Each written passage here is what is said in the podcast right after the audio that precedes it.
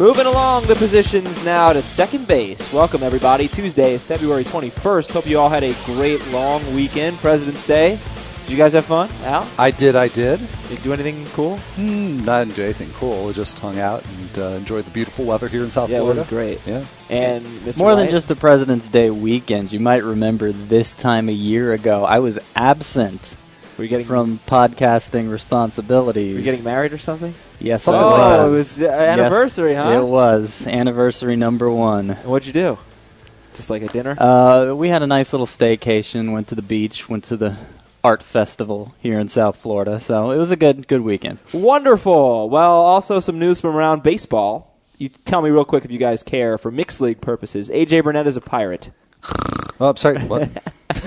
Don't care? Okay. Well, no, I mean I think there might be a little bit he could salvage going to the weaker league. He still throws hard. I, I'm just not sure he's ever gonna get what he needs to get to take that next step forward. So I'm still avoiding him in mixed leagues. Manny Ramirez is in Oakland A. Likewise, because he's got the suspension first, and you know there's a crowded outfield DH situation there. We don't know what he can give you, even with the fall season. So lots of risk. 50 game suspension for the cheater for Manny Ramirez for performance enhancing drugs. All right, follow us on Twitter, Al Melk CBS. That's at Al M E L C CBS, at CBS Scott White, at Adam Aizer, A I Z E R, at CBS Fantasy BB, Facebook.com slash CBS Sports Fantasy Baseball. And send us an email. We'll read some a little bit later. Fantasy Baseball at, CB, at CBSInteractive.com. Fantasy Baseball at CBSInteractive.com.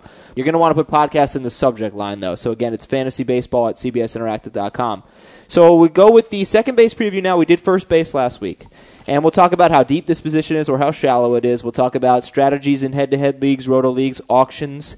And we'll just kind of go through some players and talk about them. Going to read the uh, top 20 rankings in roto with their auction values.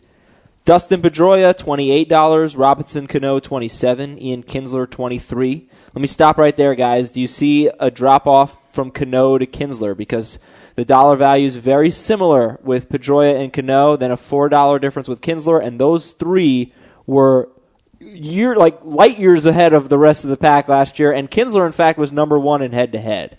So, what do you think, Scott? Well, look at the next drop off is what I would point Oh, yeah, out. yeah, that's huge, From yeah. Kinsler to Ben Zobrist. I, I group those three, Pedroia, Cano, and Kinsler, as my top tier. I think uh, what separates Kinsler is he's more of an injury risk. Last year was the first time he played more than 145 games, and so you can't necessarily expect him to be around all season, but if he is, he showed you what he can do last year, and, and I see him as no less than um, a mid second rounder in, in standard drafts this year. Okay, so it's Pedroia, Cano, Kinsler at twenty three dollars, Zobrist at sixteen, Rickie Weeks fourteen, Chase Utley thirteen, Dan Uggla thirteen, Brandon Phillips thirteen, Howard Kendrick eleven, and then number ten, Ryan Roberts at eleven dollars. Followed by Jemile Weeks, Dustin Ackley, Neil Walker, Kelly Johnson, Danny Espinosa, Aaron Hill, Jason Kipnis, Daniel Murphy, Jose Altuve, Johnny Giavotella. So let's start out with big differences in head to head and roto. For first base, we said really not pretty much the same rankings. But in head to head and roto, for second baseman, there are a lot of differences. Dustin Ackley, eighth in head to head, 12th in roto. Rickie Weeks, seventh in head to head, fifth in roto. Chase Utley, ninth in head to head, sixth in roto. Uh, there's a few more on the list, but is- who jumps out at you guys, Al, as a big difference in roto and head to head in terms of their value? I think the biggest uh, one for me that jumps out is the other weeks, Jemile Weeks, um, who could be a roto stud, but I still have some questions about his head to head value. Um, yeah, I think he's maybe a well. You, you could draft him in head to head, but he's much more of a lower end guy, which is you know. But as a roto second baseman, he's clearly in that second tier. I would actually say Ackley is the one with the biggest difference for me because I expect the doubles and triples. I don't necessarily expect uh, the number of homers that would put him among the top 10 second basemen like you see in the head to head rankings. Also, a good walker there. Uh, I'm I'm going to disagree with Jemile Weeks because I think he did show good extra base ability, and and as long as a base stealer has that, I, I feel like there, there's not as much of a difference in uh, in roto and head to head. At, least not in our head-to-head scoring with the two points of steal. FantasyNews.cbssports.com. That's where you want to go to see all of our rankings. There are a lot of players with dual position eligibility, and it's a real who's who. Guys like Robert Andino and Logan Forsythe, Alberto Gonzalez, and I mean, there are so many guys. I think uh, a couple that stand out would be Daniel Murphy. We'll talk about him a little bit later. Ryan Roberts is third base eligible. Um, there are a few guys who are outfield eligible. Ben Zobrist, for example. So let's get into this position. Deep position, shallow position. What do you think, Al? It's pretty deep, actually. Um, so? I mean, yeah. I mean, you've got look compared to what we're used to. I mean, I'm maybe I'm stuck in you know the the Pleistocene era or something. You know, thinking oh, there's there's really not a lot of good you know high high level talent at second base. But I mean, we have that top three. You know that we already talked about: Pedroia, Cano, Cano, and Kinsler, who are all um, potential first rounders. Sir Pedroia and Cano, I think, are certain first rounders. And um, I really like the second tier. It's very very deep. Um, I would. Is it too early maybe to start talking about our No, tiers? no, go for it. Because I would go. I would start with Zobrist, and um, and I think he has the potential to you know close that gap with Kinsler. But he to me he starts off the second tier, and I would take it all the way down to Ackley, who is our 12th rated uh, second baseman in, in Roto. I mean, I don't see a whole lot that separates those guys, and in terms of head to head points you're really talking about, especially if you take Zobrist out of it, you're really talking about a, a 50 point span separating uh, nine nine players. Yeah, I think it's it's deep to to a point. I, if you're talking about a 12 team league where every team starts one second baseman, you're going to find all 12 of those teams are going to be pretty happy with their second baseman. Well, when you start looking deeper than that, you start talking AL, NL, you start talking more teams, you start throwing in middle infield spots, then it can start to get iffy. Um, it, it's really those those kind of bottom feeders at the position where you, you say, okay, there, there's really not much left here at second base, and I think you'll see that reflected in, in our sleepers. I, I know I'm not going to have as many sleepers at this position as I had at first base. Um, but just to get into my tiers a little, Yeah. I we talked about the top three there. Um, Pedroia, Cano, Kinsler. Next, I have Zobrist in a tier of his own, so I might be kind of subdividing Al's tiers here. Because then after that, I go Weeks, Utley, Uggla, Brandon Phillips, and then another tier with Howard Kendrick, Ryan Roberts, Jemile Weeks, and Dustin Ackley. And then after that is where you're talking about fallback options and, and guys you mostly don't want. like a Kelly Johnson or a Danny Espinosa, guys like that. Um, so who's your Eric Hosmer? Because when we talked about first baseman, he seemed to be a guy that you kind of wanted to target. If you couldn't get one of the elite ones, you seemed to be happy with him with like a fifth, maybe a fourth or fifth round pick, or maybe fifth or sixth, more accurate. Yeah, fifth or sixth more accurate. Okay, who's your Hosmer? I would say there's not exactly an Eric Hosmer at second base. There are some guys I'm I, I'm you know like more as fallback options than others, but this is a position where I'm going to be more likely to go for the Pedroia, Cano, or Kinsler at the top, or Zobrist after that. Um, Dustin Ackley's a guy I think who could take a step forward. I have him uh, start as a potential breakout if he is able to uh, translate some of those doubles and triples into homers. I think he could have a big season in store. Um, and, and I don't mind falling back on Jemile Weeks either if it comes to that because we saw a couple homers at the end of last season. I feel like there's a little more extra base pop than he showed us last year to go along with those steals. So I guess those would be my two guys, but I'm not nearly as confident as I am in them starting for me at second base as I am Hosmer at first base. So Al, what's your strategy? Is there a guy that you're willing to wait on? Is there somebody you really like, or what? Yeah, you know, I I guess I am willing to wait up to a point, and I don't feel like this really varies too much from what Scott was saying.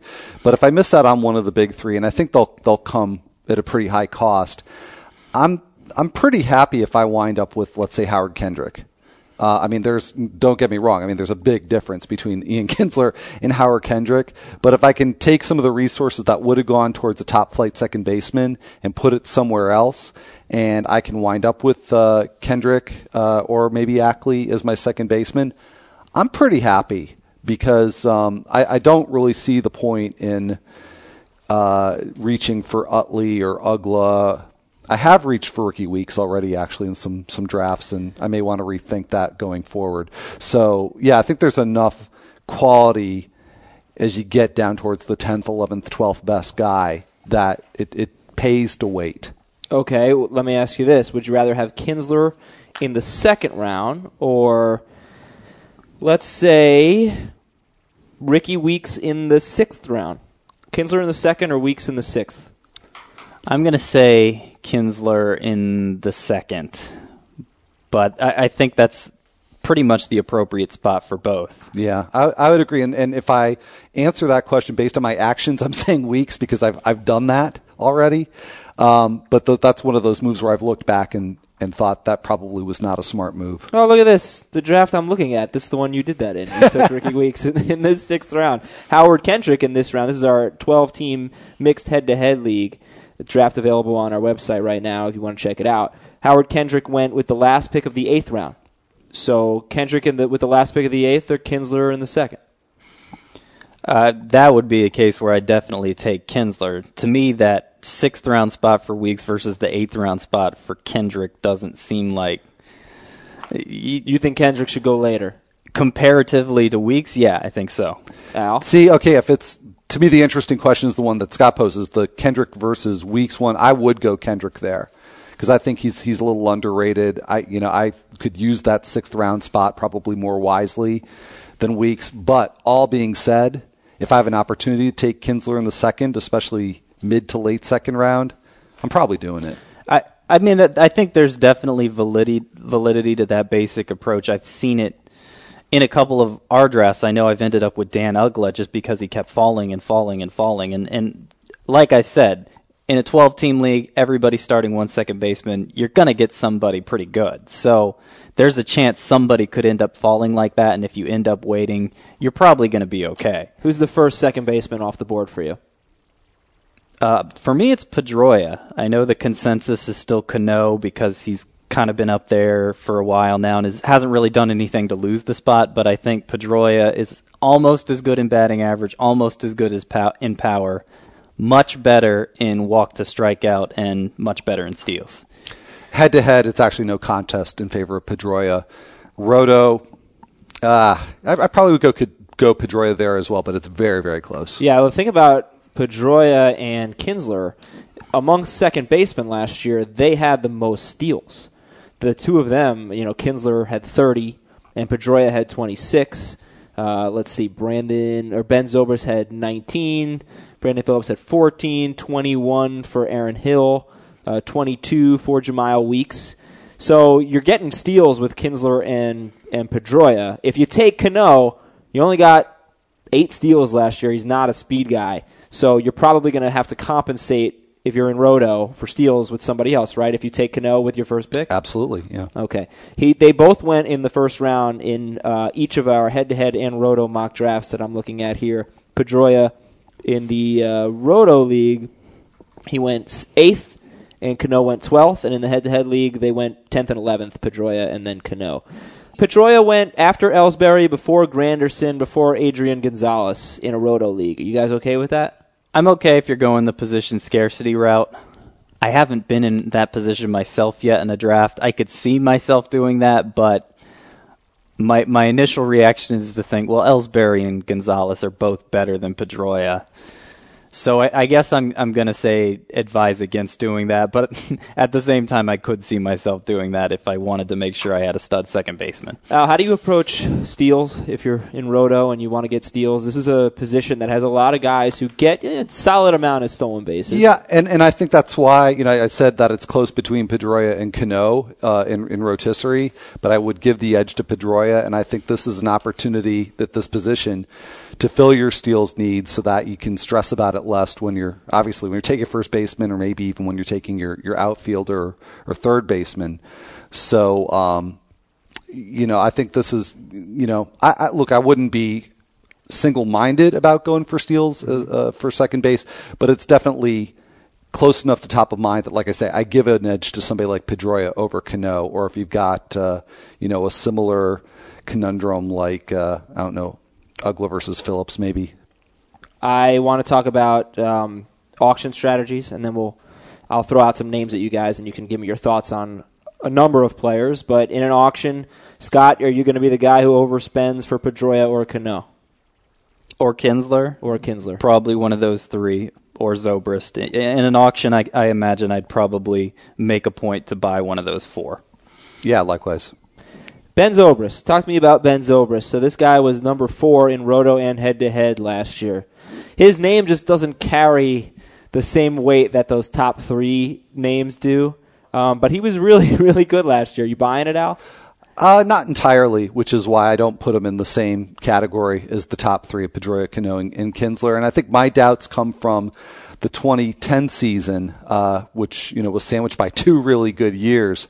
Um, but I think there's just enough doubt that there's there's you know just not the length and consistency of his track record as compared to the top guys. And even Kinsler has had his consistency as and and as you mentioned his health issues. But um, yeah, I mean he just because the consistent track record isn't there in the same way. Is he a I- clear I- number well- four though for you? Yes, he is. Okay. but there's like you know you, you put it well, Scott, by saying that he's sort of in a tier by himself. I mean there is there's some distance on both sides of him. I, I see last year was him kind of splitting the difference between 2009 crazy off the charts numbers that you can't expect him to repeat again. In 2010, he clearly had that neck issue going on, hit under 200 in the second half. That's not going to happen again. So last year, you know, batting average in the 260 to 270 range, 2020 guy who walks a lot. I think that's exactly who Ben Zobrist is. So I, I, I would say I trust him a little more.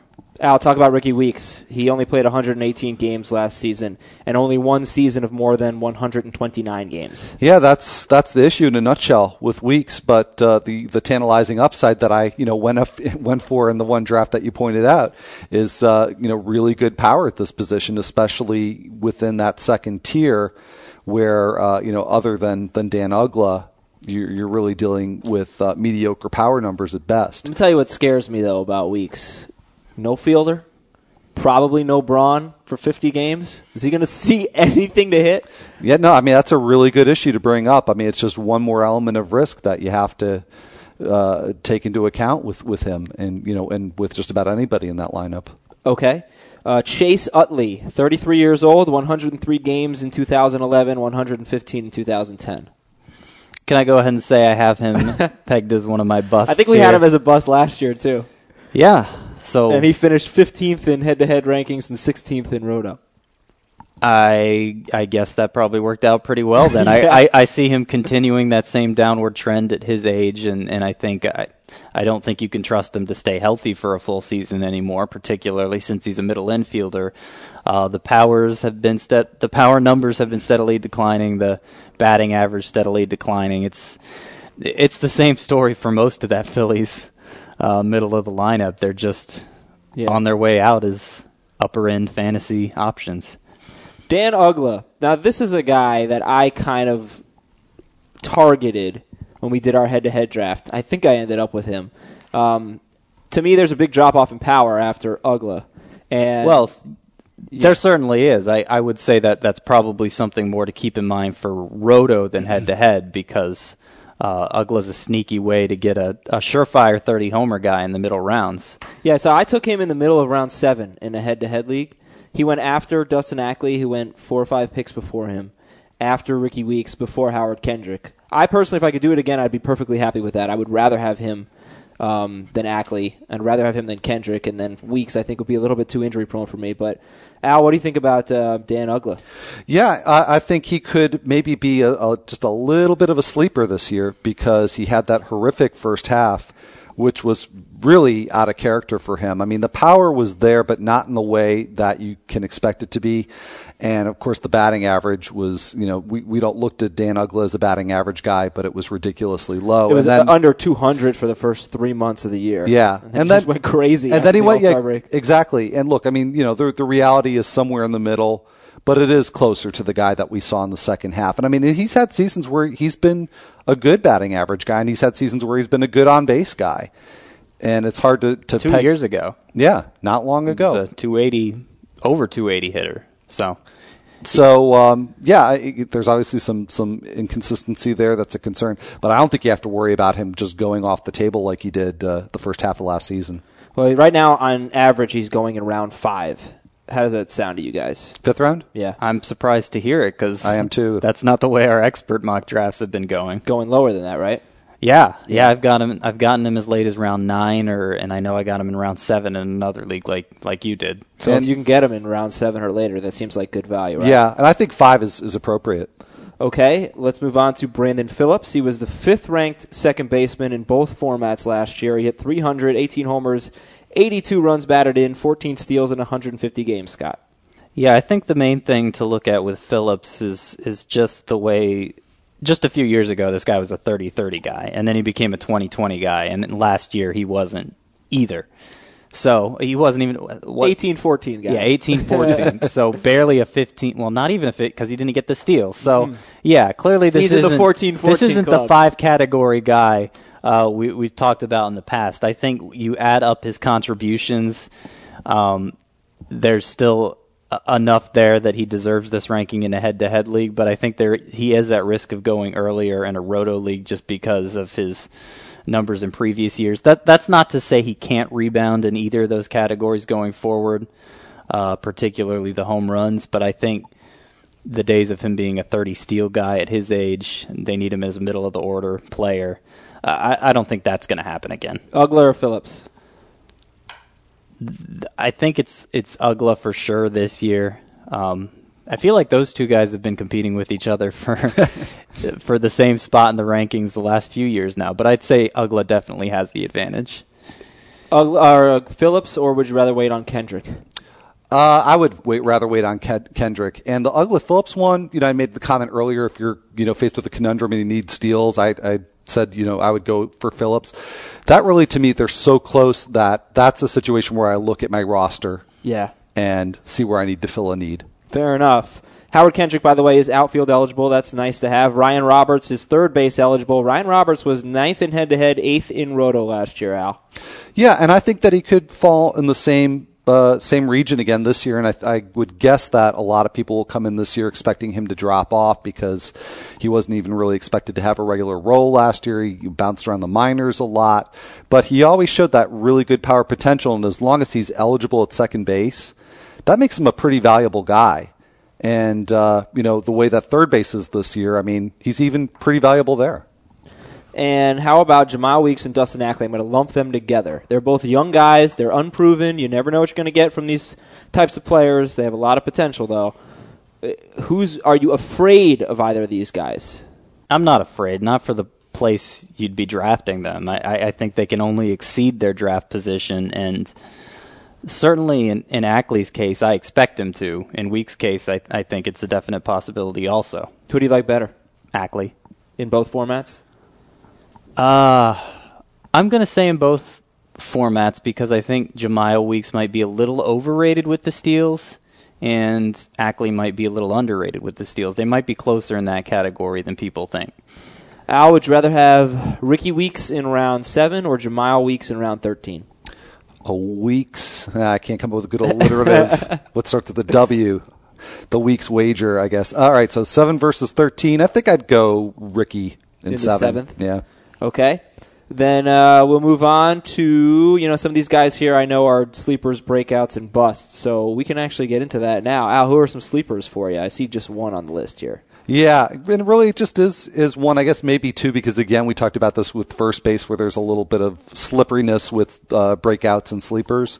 But to me, the, the the clearest sleeper guy who could just come out of nowhere and, and make an impact is Johnny Giavotella, um, who is you know really he's probably going to go undrafted in a lot of leagues, but he's a guy that I think you could snag in the later rounds or at least target as a as a waiver slash reserve guy, and I think he could make huge leaps and bounds above what he did after getting called up last year because he didn't hit for average, but that's something he did consistently as a minor leaguer. Johnny Giavotella. Yeah. All right, he's number 20, Kansas City second baseman, number 20 in the Roto rankings. And in the head to head rankings, also number 20. Sleeper, Scott? Just one? However many you'd I, like. Daniel Murphy is going to be where I start. Hit over 300 last year, and I think you can expect him to sustain that performance. The Mets say he's going to be their starting second baseman, and the fences are coming in at Citi Field. I think he was going to be one of the players who benefits most. We've seen him hit for decent power in the past as a 300 hitting 15 homer guy.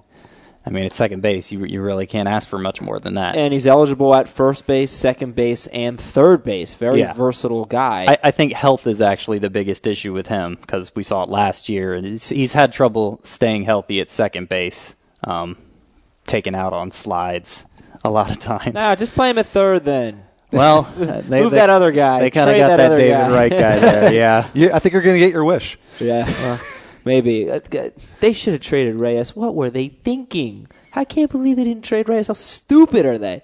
Anyway, um, any other sleepers? Yeah, I'll go with uh, one more without going too deep, um, and and that's Gordon Beckham. Oh, Yeah, I, I think he's a completely forgotten man now, which is why I include him in this category. I can't really explain what went so wrong for him last year, and then really you got to lump in the year before with that. Clearly, just two bad, bad years for a player who looked like he was going to be a stud at this position for years to come. And I, I think that track record, you still have to, or not that track, that pedigree, you still have to give some credit.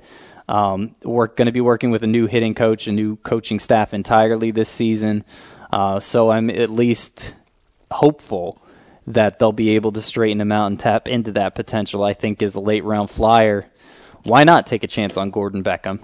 Gordon Beckham or Ryan Raburn? Definitely Beckham.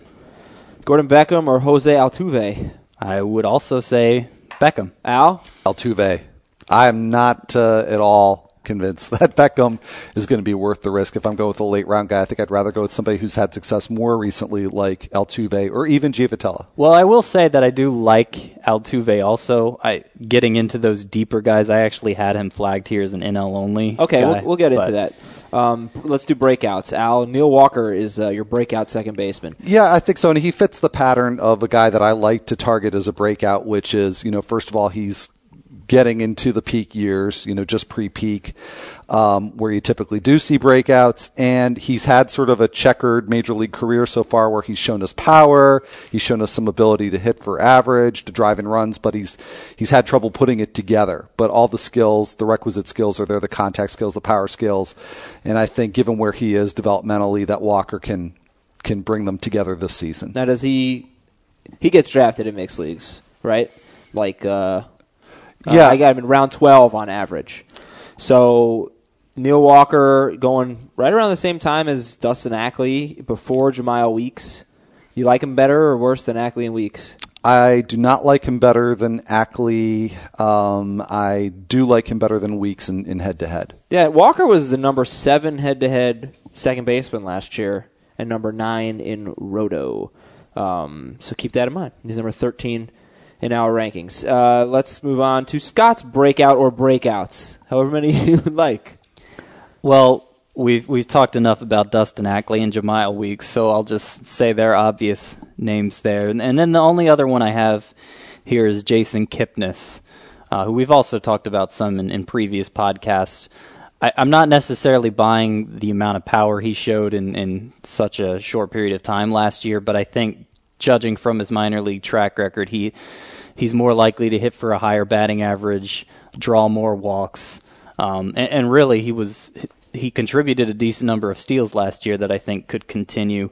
Um, I'm not necessarily predicting a 2020 season for him this year, although I think that's possible down the line. How about an 18-14? An 18-14 season I could see, a 15-15 season I can see, and from a guy who who theoretically should walk, uh, that's gonna be that's gonna be a starting caliber player pretty much in any format. So I like Jason Kipnis. and Al doesn't. I do not. I mean, and again, it's not that I don't like him on an absolute level or as a human being either, for that matter.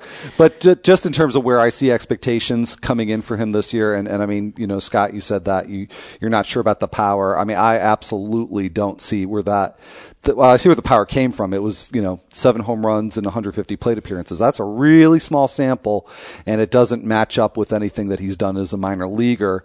I do agree that you know he can probably do a little better than a 272 batting average, but not necessarily. I'm not banking on him to hit much above 280, if that, because a lot of those 300 plus averages he put up as a minor leaguer were BABIP inflated and not not a lot to back it up. And um, Well, the good thing is you don't have to bank on it because he's cheap. Yeah. Well, that's I mean that's true. I mean I don't want it to over dramatize it, but by the same token, if you know I'm looking for a, a you know a late round guy. I just think that his chances of underperforming his 150 plate appearances last year are much much greater than his chances of matching or overperforming them. And I'd rather go with the more proven entity like uh, you know a Danny Espinosa. Would you rather go with a Johnny Giavotella? Closer than you'd think, but Kipnis still does have a little more upside. Uh, I, I'd, I'd put them pretty close. Well, he uh, Kipnis is one of your busts along with Danny Espinosa. Espinosa was the number 10 fantasy second baseman in both formats, and he's number 15 in our preseason rankings, and he's a bust for Al. What don't you like about Danny Espinosa? He's a bust for Scott too. He's a Yeah. bust for Scott. yeah. Yeah, and it's actually sort of You know what? I'll throw. I'm, I'm all in. He's a bust. I agree.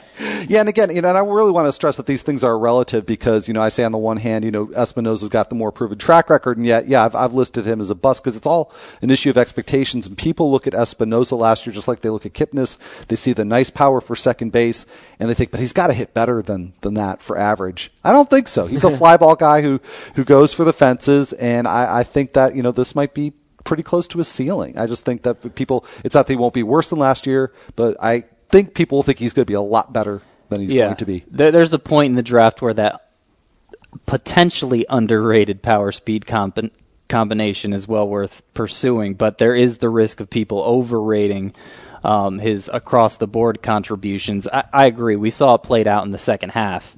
Got off to Espinosa got off to a great start last year. Was picked up in every league, and then he tanked in the second half because the crazy strikeout rate.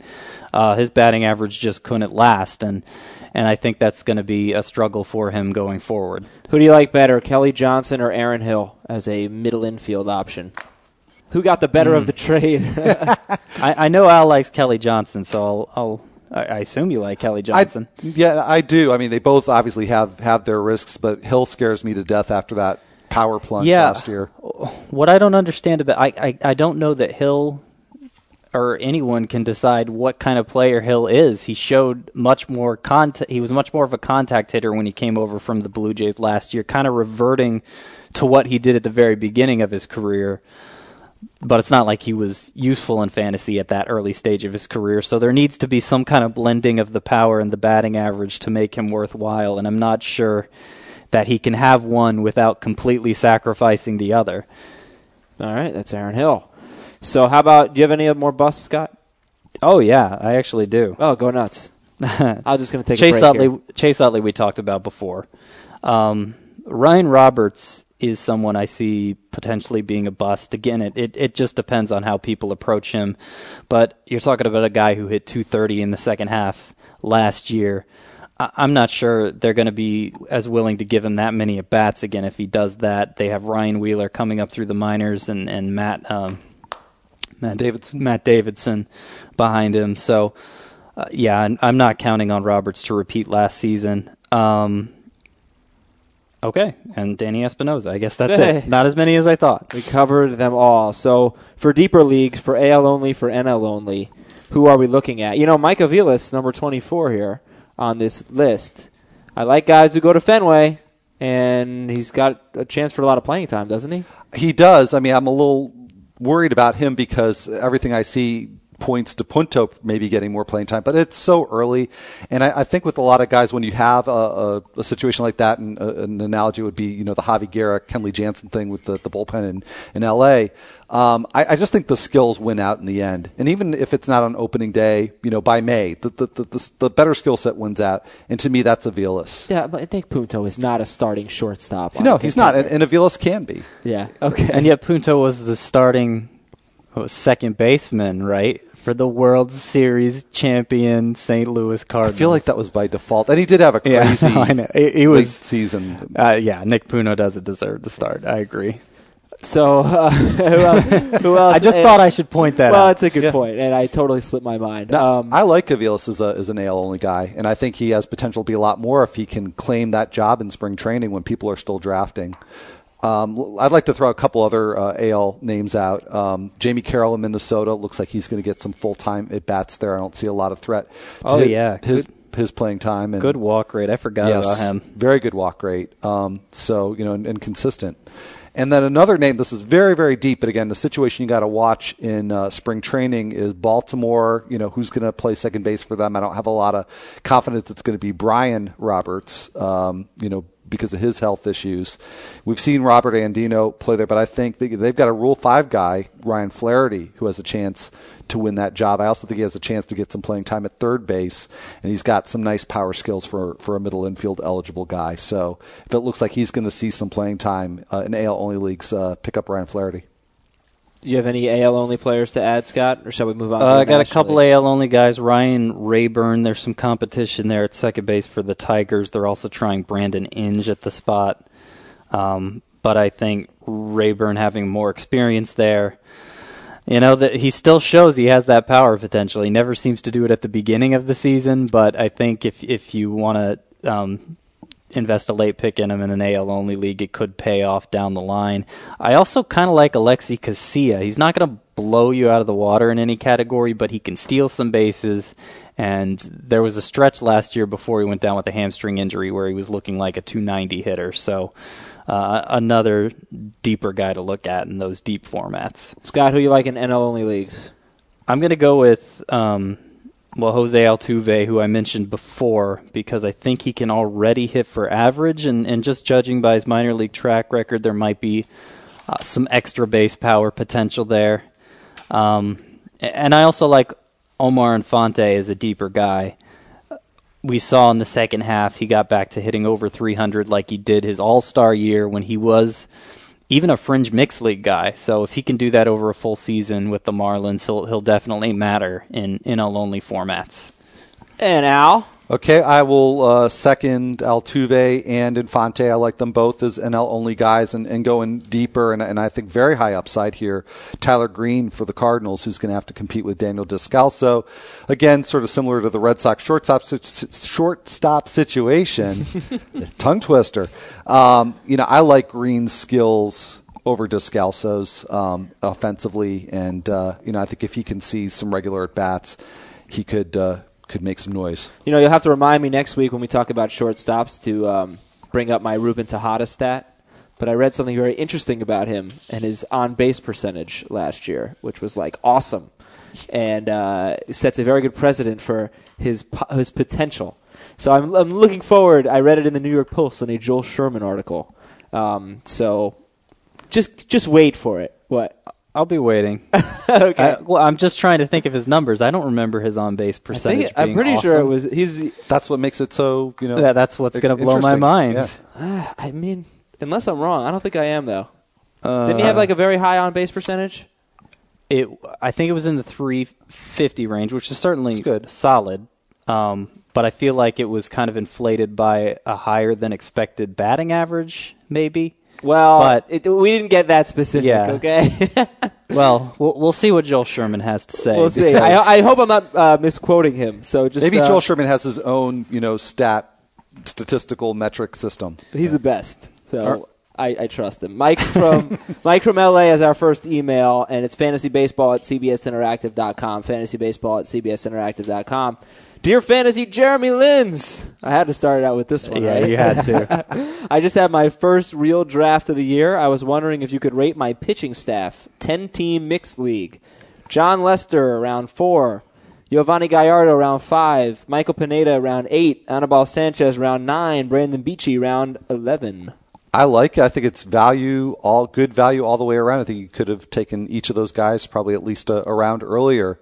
And, uh, and also just want to say I'm disappointed he doesn't have Ryan Vogelsong because I've decided that Ryan Vogelsong is the Jeremy Lin of Major League Baseball. well, I think what's one. what's interesting, I, I, like the end, the Pineda, Anibal Sanchez, yeah. Brandon Beachy, all guys I target in my own drafts. I don't like Pineda. I, am not. You don't like him? No, I don't. The Yankees fan doesn't like him. I I think he's going to disappoint. What are you projecting for him? I am projecting let's say 15 wins ERA in the 330 to 350 range. See, I'm thinking ERA in the inning. I'm thinking ERA in the low fours. No, I, th- I, I, think he struggles. I'm a little, maybe a little higher area than Scott, but not much, and definitely not in the fours. He he pitched well on the away from Safeco last year. Not really. I mean, I know the ERA doesn't show it. Oh, all right. Well, but that's yeah. th- that was more of uh, I think that was like a uh, runner stranding issue. But the peripherals, and I, I should be yeah. When I say pitched well, that's true. If you look at the results, you're like, that's crazy. He didn't pitch well. well if you look, ten if pounds look, overweight right now, so I'm not liking that. Yeah, well, that's yeah. It doesn't work for CC Sabathia either, right? well, no, that's the thing about Sabathia. He said he gained a lot of weight in the in during the season last year, and he struggled in the second half. His numbers weren't that good, and now he's back down to whatever. I'll take both of them. okay, okay. Just go ahead, finish your point, Scott. I cut you yeah, off. so I like that in three. I, I think the Lester Gallardo round four and round five. I, I would be just as happy with a, a Matt Cain or Ricky Romero combination. Throw a Madison Bumgarner in there. That I, I feel like you can get the same rotation at the back end, waiting longer for starting pitching, and it'd be it'll end up being just as good on the front end. So I, I don't necessarily like what he did specifically with Lester and Gallardo. So here is Pedro, a Venezuelan living in Saudi Arabia. From across the globe, he's got a question about Shelby Miller. How much upside does he have? Will he significantly contribute in 2012?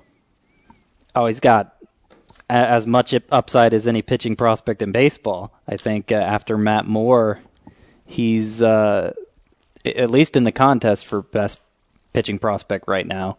And uh, as for whether or not he'll contribute this year, I think it's pretty likely he'll be up sometime before the end of the season. Um, I'm not necessarily going to draft him and stash him in the hope he's going to make an impact for my team. But in, in NL only leagues, maybe it's worth doing. There, there will be some waiver wire wackiness over him this year. I guarantee. Whether it's mid-season or more towards the September call-ups, uh, yeah, no, I think he's going to be a hot commodity. You have the waiver wire wackiness. You have the weeks thing Yep. from earlier. You're all about the W Today, today's show was brought to you by the letter W. now Pedro's thinking of making a trade in his very deep dynasty league. I believe it is two separate trades, so I will sum it up by saying this. Would you rather have in a dynasty league Lincecum and Brandon Belt or Shelby Miller and Mike Stanton? I'd rather have Miller and Stanton. Oh man, I'd rather have Miller and Stanton too because I I don't like the general direction Lincecum is headed, and I I feel more confident in a hitter that's already broken out than a pitcher that's already broken out. So I'll take the Stanton side. Dan in Minnesota, is Carlos Gonzalez more like the cargo of 2010 or 2011? 2010.5, and I know that sounds like a total cop out, but It does, yeah. But yeah, but he'll he will definitely be better than last year. Um, yeah, I think we're gonna you know see better better health from him, and I don't know where, that we're ever going to see the 2010 version of him again, just because the batting average was kind of insane. Yeah, health was health is the key. Totally. I, I mean, production wise, you really can't complain about what he did last, Last year. year. If he's had- if he's healthy, he's a stud. He had a You slow, can, you can he's had complain. a slow start. I you mean, can complain because you took him as a first rounder and he, He- produced as no, what, I- like a second rounder. I, I would argue that if well, maybe not. I only say that because he's going in the second round. he's going in the second round because there's the expectation that he's going to miss some time. I, I think he is a first round type player if he plays a full 150 games. I just don't trust him to do that. Okay. How about a question from Kevin? In my league, uh, I am my league's commissioner. I'm considering changing to a head-to-head categories format this year instead of head-to-head points. Which of your sets of rankings are most applicable to this format, rotisserie or head-to-head? Rotisserie. yeah. Assuming it's rotisserie, are there any adjustments you would make to those rankings to suit this specific format? We talked about this. Yeah, I would adjust for um, for health concerns mainly because you're still going to be having you're you're still got to worry about taking a loss within a short window, so you don't want to risk a guy going down early in the week or not being able to decide about him at the beginning of the week. With the roto lineup, you know you can miss a week from the guy and it won't necessarily kill you the same way it will in in head to head. I think what we said was when you draft in a head-to-head categories league, you evaluate the players as if they were in roto, but your draft strategy should reflect a head-to-head strategy, right? Because you're starting Yeah. three outfielders, so you don't want to Op- reach for out. you know, Operating within those evaluations, yeah. Okay, Robert from the Valley. We're going to California for the next two here. Robert from the Valley. Could you give me some advice on which of these shortstops will have the best season? Jed Lowrie, Stephen Drew, J.J. Hardy. I would draft Hardy and uh, get somebody really healthy to put on reserves there because all these guys are going to miss time. Okay. And Will in the OC. I'm in a new 6x6 Roto League. The extra categories are total bases and holds. Each of the 10 teams start each of the 10 teams in the league start with rosters of 3 MLB teams. You must keep at least one player from each team and 9 in total. I have Boston, Atlanta, and Houston. Any help on narrowing this down? What Astro is worth the spot? All right, so he has to, he has three teams: Boston, Atlanta, and Houston. He can keep up to nine, at least one from each team. Holds is a category, so is total bases. Which Astro are you keeping, and give him a starting point here? Yeah, I, I, I want to emphasize that I'm doing this off the top of my head, so hopefully you guys can check me if I miss somebody. Wandy Rodriguez is the Astro that strikes me as the most valuable, so you might as well keep him, and and, and that's it. no other Astros. Obviously, you're keeping a lot of Red Sox here. Um, Adrian Gonzalez, Dustin Pedroia, Jacoby Ellsbury, uh, Jon Lester. Um, yeah, Josh Beckett and, and Carl Crawford, I assume, would probably on, be on that list as well. But they're Well, now we're getting, now down. we're now we're getting into the Braves here. We're Yeah. not giving ourselves Right. any How- how many am I up to? Five, I think. You got one Astro. You got Lester. Oh, you might be more than that. Lester, Yeah. Gonzalez, Pedroia, Ellsbury. So that's five. It's, Okay. it's at a total of nine, you said. Uh-huh. Right, because from the Braves, well, he, I mean, I think you got to make room for, for some of the pitching there. Um, Well, with with Hudson, Tim Hudson expected to miss a month now. and Hanson just got concussed. How about Kimbrel? I, I would. s- Uh, I w- I don't know that I'd. Hmm. So they're they're still doing a redraft from this point forward. I I, I think saves are still Yeah. easy enough to get that. I'd let Kimbrel go. Um, I think Hanson would be the only Braves pitcher w- worth keeping compared to the Josh Beckett's and Carl Crawfords of the world, and uh, McCann. McCann, right? Um, Would you take a shot on Heyward? Not Probably not, not. not over Crawford. Right. No, and that then that Crawford and the Crawford cutoff is among those players. Crawford's my last one. You so- don't eat Uggla because you're keeping Pedroia. I mean, I thought about it in terms of a middle infield spot. That's but- true. All right, it is but- Roto. Yeah, but I still, I, I probably wouldn't. I probably Um, wouldn't. If you, I mean, you know, we, we haven't really figured out what our nine are, but we have what four from Boston, one from Houston. You know, are there four other? So, all right, we got. You said Hanson, McCann. McCann. McCann. Two more spots. Two more. Spots. I guess we do keep Ug- Uggla. Well, Uggla and, and who else? It's Crawford, Beckett, Heyward. I think is what that last spot comes down to. I think I go uh, probably go Crawford there. So leaving off Beckett for Uggla or Crawford. Uh, in a roto league, Gotta get in a, hitting. in a roto league. I think you do that. You got to get hitting Yeah. in the Roto League. All So right, bye bye. Beckett, bye bye Heyward. Third There's base coming up on Thursday. We'll talk to you then. See ya.